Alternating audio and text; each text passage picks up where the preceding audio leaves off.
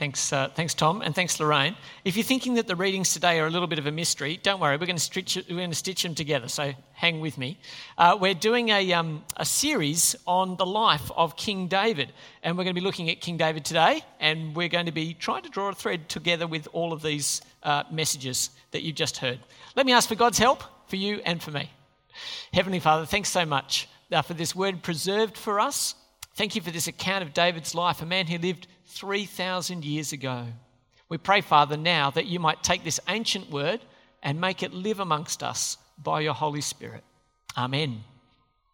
Well, it, it's, it's, an, it's an eclectic set of things that we've, uh, we've heard so far. Last week, we kind of finished on a bit of a cliffhanger. King David was really anointed as a shepherd boy. He was a shepherd boy, got called out, got anointed with oil, and we go, He's the new anointed. But then we had a bit of a hmm moment where we went, there's actually still an anointed in Israel, and his name's Saul. And so the, the cliffhanger was what's going to happen when you've got two people who are anointed to be king over Israel? Uh, I, thought of, um, I thought of this program. I don't know, have you guys seen Undercover Boss? Do you know what the idea of this is? Uh, so the idea is that the boss of a corporation puts on a disguise and goes and works among the people. So he's got all this power, but he acts like an ordinary, normal person. And uh, I think the, the idea is that it's supposed to be you can't tell that it's the CEO. Although I think they've got some pretty um, average disguises. Uh, I thought that one was particularly tragic, you know. Can you pick that he's undercover uh, in, this, um, in this thing? Now, today, what I want you to do is we've got three instances in David's life. And what we're going to try and do is we're going to be thinking, who is this David guy? People in each of these stories will be asking the question, who is David?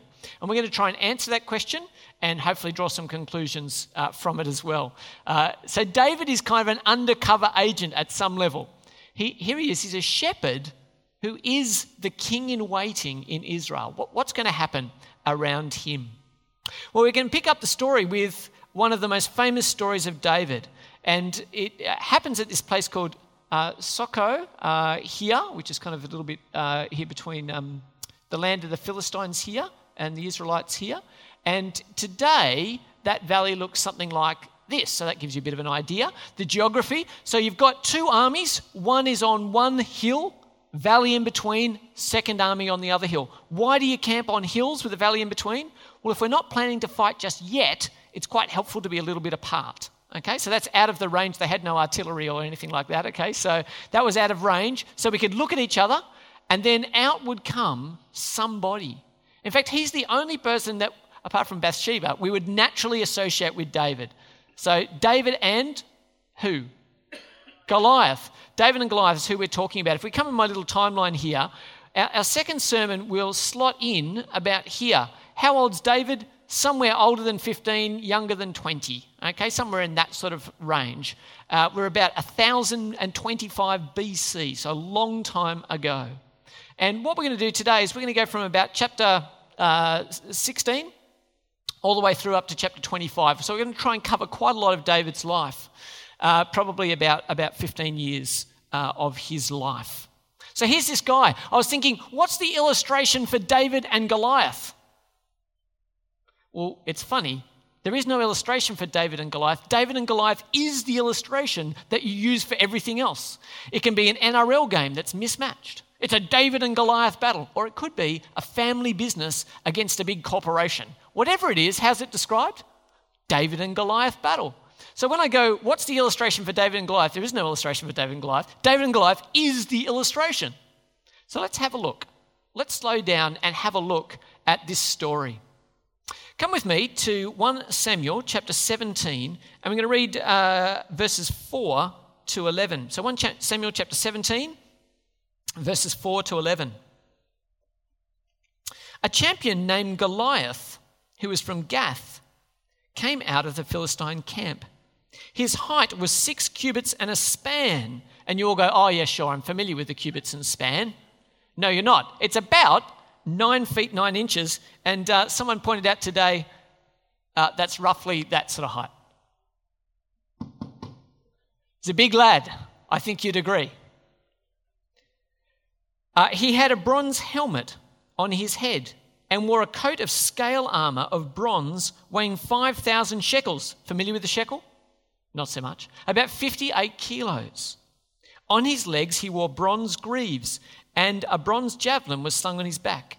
His spear shaft was like a weaver's rod, and its iron point weighed 600 shekels, about seven kilos. And his shield bearer went ahead of him. Goliath stood and shouted to the ranks of Israel. I want to shout like Goliath, okay, so just, you know, bear with me.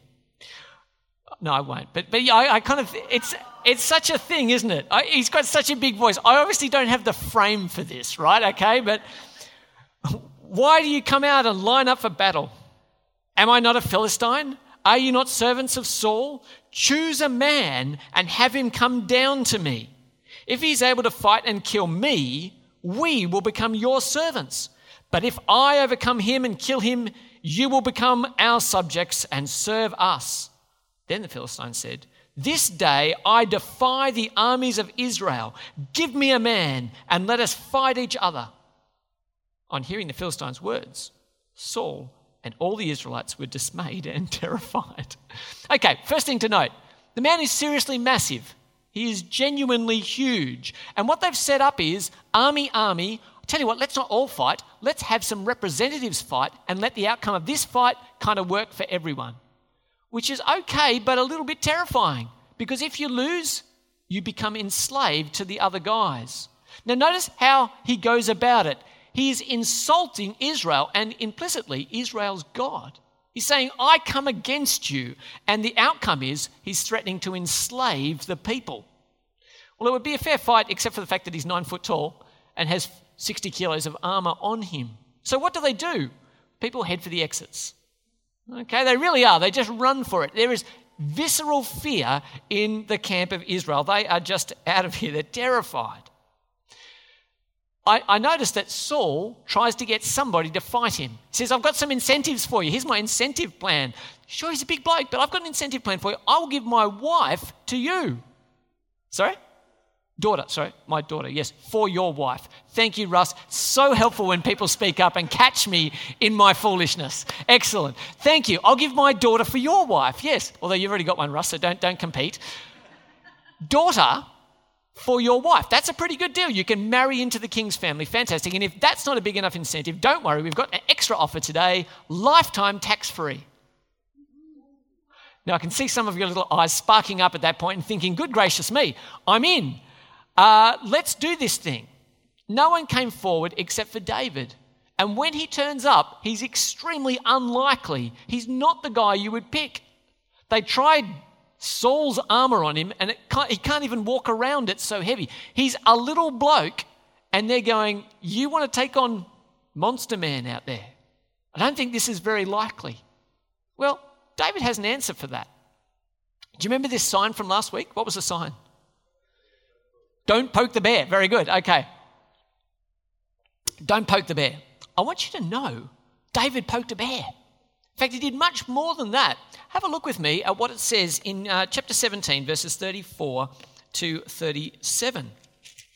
David says, said to Saul, Your servant has been keeping his father's sheep. When a lion or a bear came and carried off a sheep from the flock, I went after it, struck it, and rescued the sheep from its mouth. When it turned on me, I seized it by its hair and struck it and killed it. Your servant has killed both the lion and the bear. This uncircumcised Philistine will be like one of them, because he has defied the armies of the living God.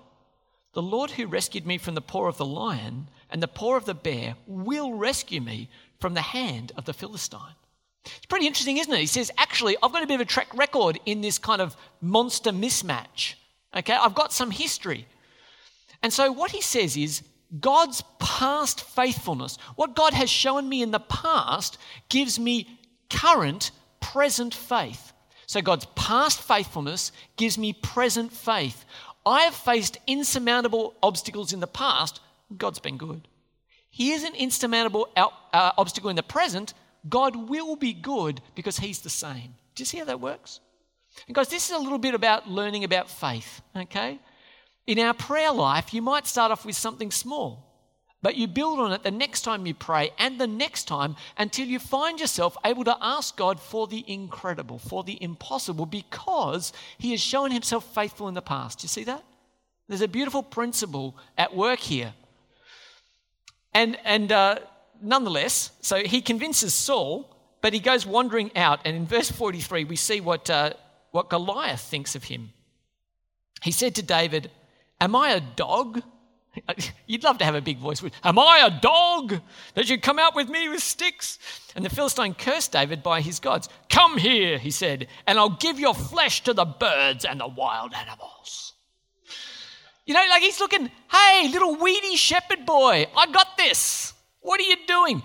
Your whole army here have sent the little guy to get crushed by me. Fair enough. I'm going to I'm going to destroy him. Okay? And he insults and scoffs at David.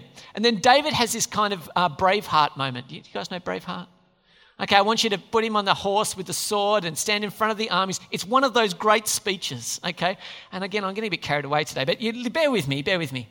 David said to the Philistine, You come against me with sword and spear and javelin, but I come against you in the name of the Lord Almighty, the God of the armies of Israel, whom you have defied.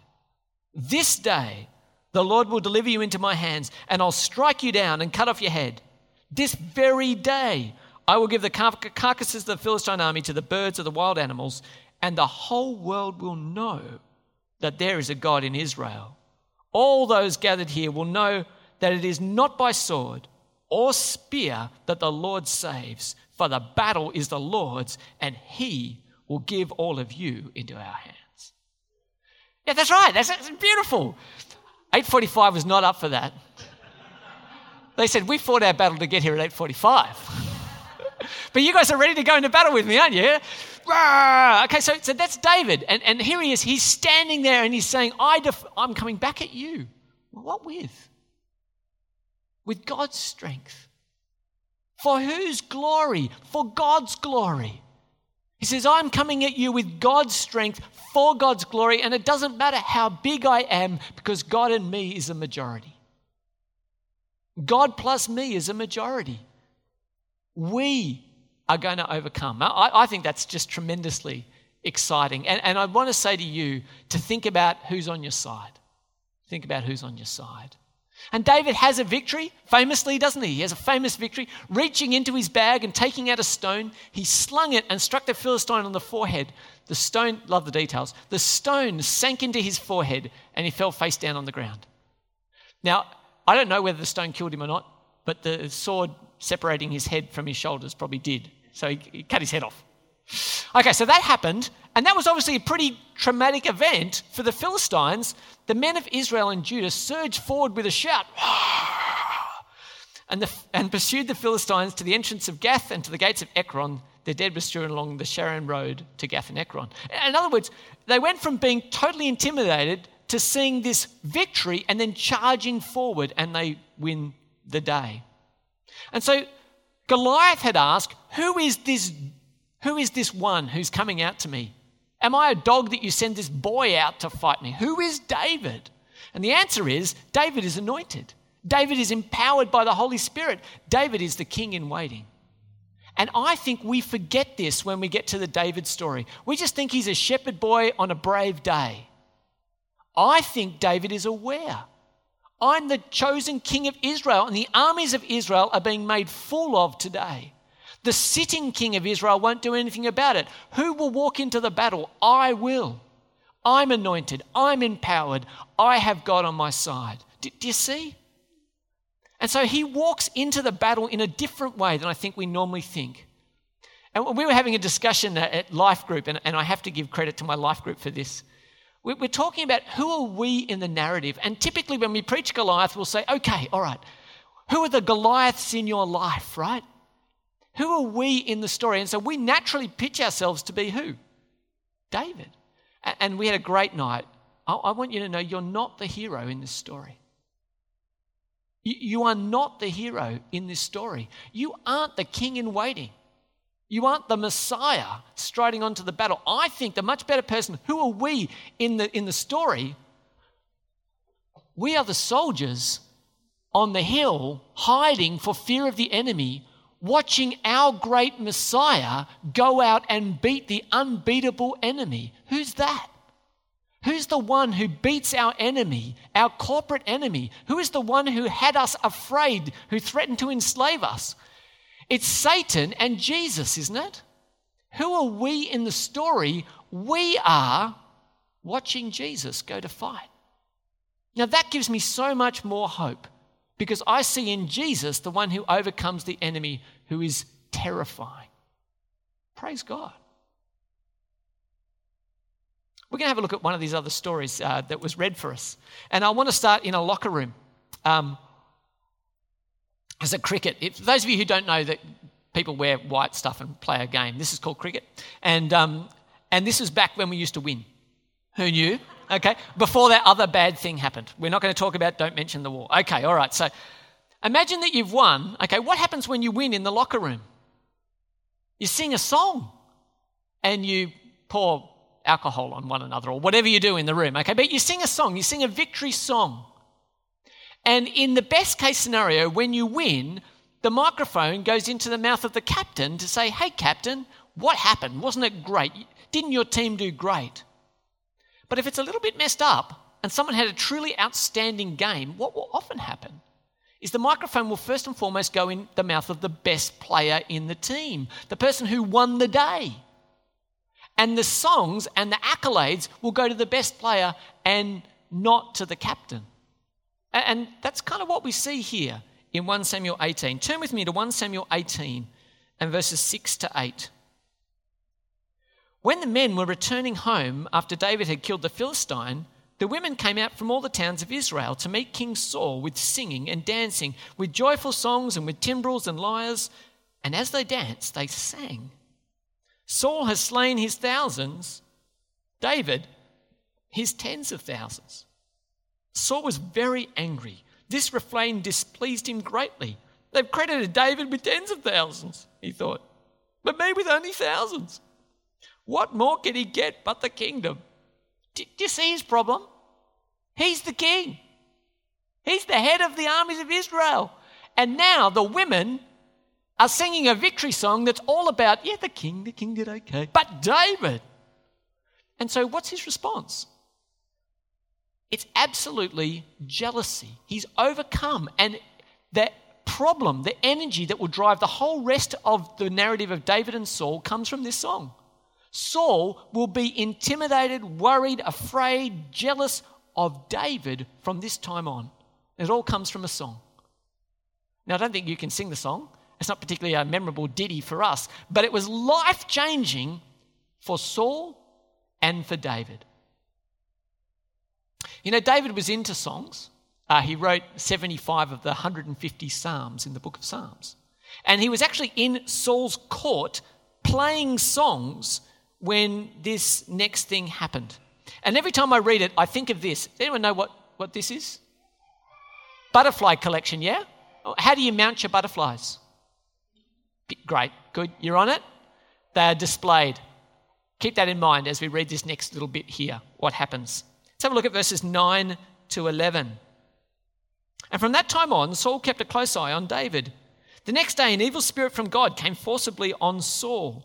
He was prophesying in his house while David was playing the lyre, as he usually did. Saul had a spear in his hand and he hurled it, saying to himself, I'll pin David to the wall. But David eluded him twice. What did he want to do? Pin the pretty boy to the wall, I think. The most intriguing part for me is that he did it twice, right?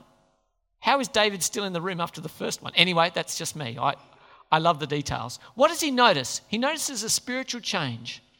Saul recognized in himself that something different had happened. Now there's an evil spirit. Instead of the Holy Spirit, now there's an evil spirit afflicting him. And what does that mean for his relationship with David? Well, it starts to get physical. What does he decide to do? Not just that I'm jealous, I'll kill you. It's a terrible outcome, isn't it? For David. And so, who is David? Well, in this situation, he's uniquely pitched as the guy who isn't yet the king but is in the king's household. It's intriguing because we keep on wondering how does he become king? And undeniably, he is the subject of jealousy in the rest of the, narr- in the rest of the narrative. Who is David? The king in waiting. And it's going to be a big, big problem for Saul.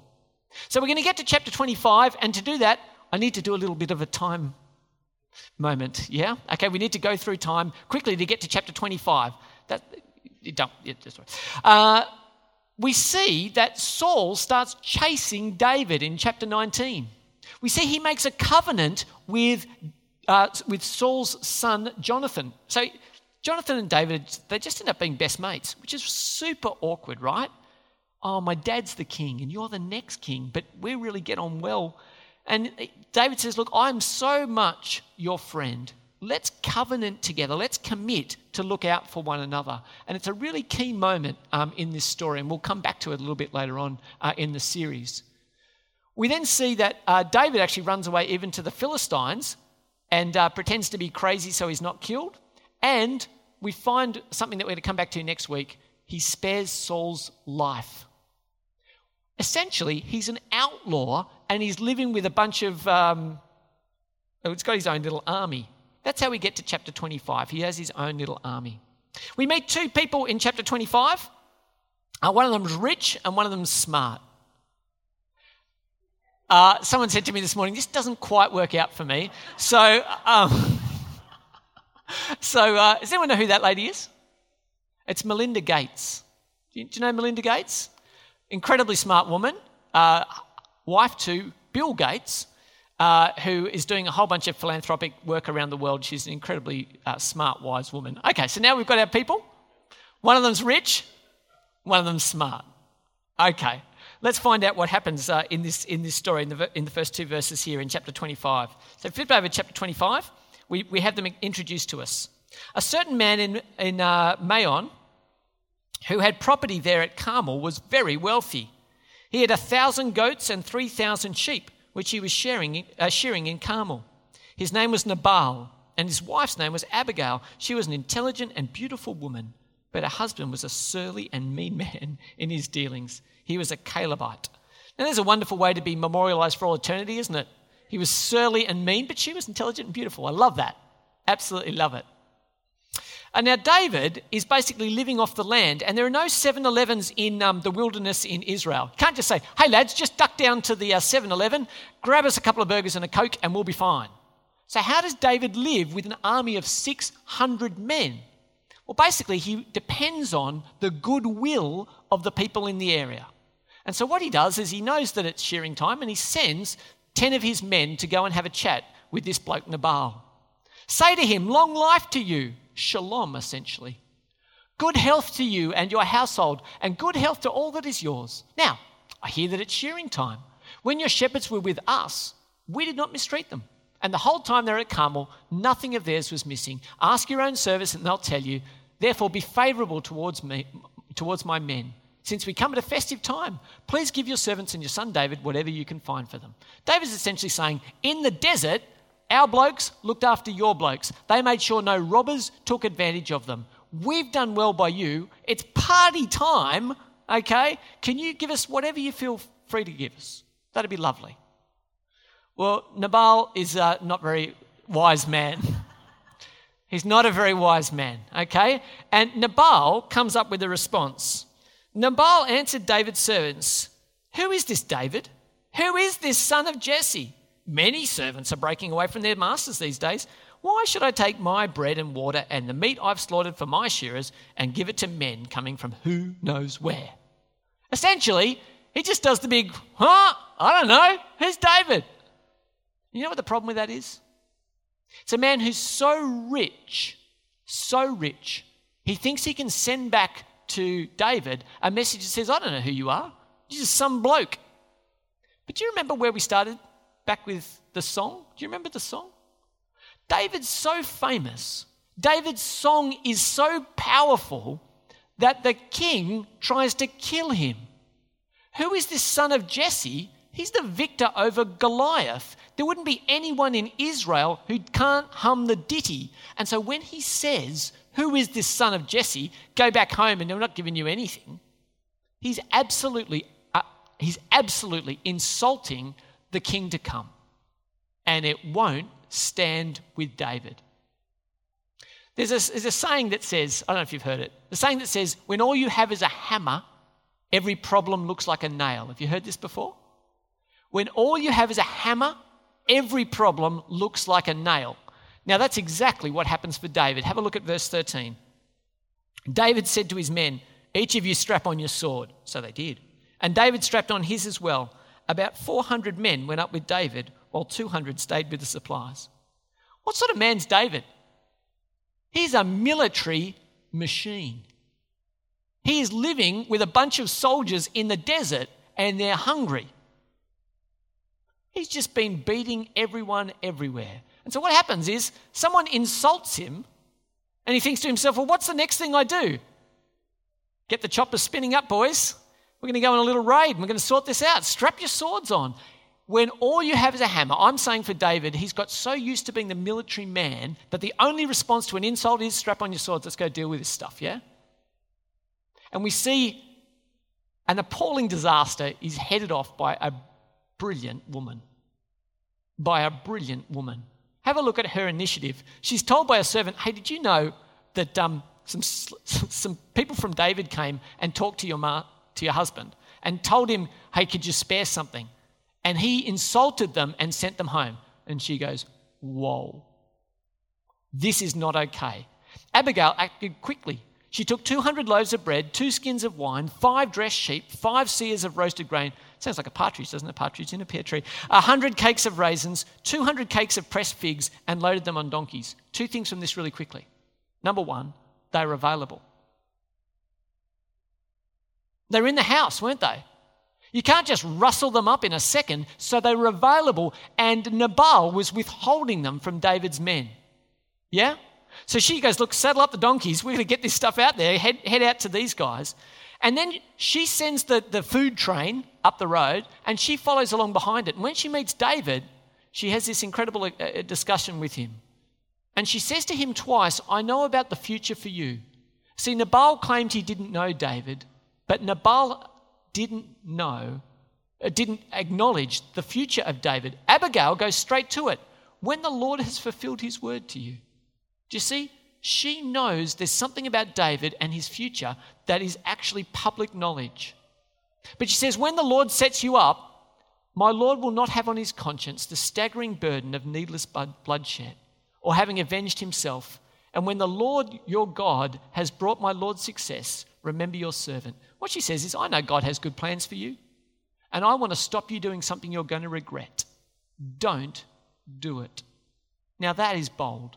She is a single woman, she's got her five maids with her, but a woman facing an army of hungry men. 400 of them with their swords drawn, and she stops them in their tracks with her grace and her wisdom and her gentleness. It's a beautiful story. And David honors her immediately. David says to Abigail, Praise be to the Lord, the God of Israel, who has sent you today to meet me. May you be blessed for your good judgment and for keeping me from bloodshed this day and from avenging myself with my own hands.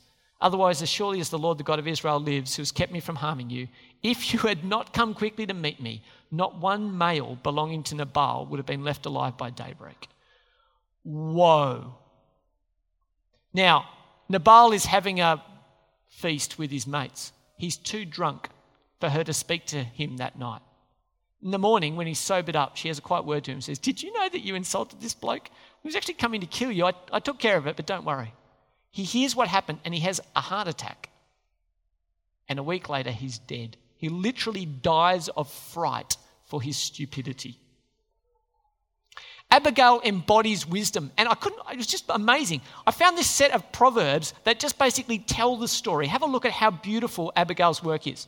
So, whoever oppresses the poor shows contempt for their maker, but whoever is kind to the needy honors God. Who is the needy? David and his men. The next verse says, Wisdom reposes in the heart of the discerning, and even among fools she lets herself be known. Do you know what Nabal's name was?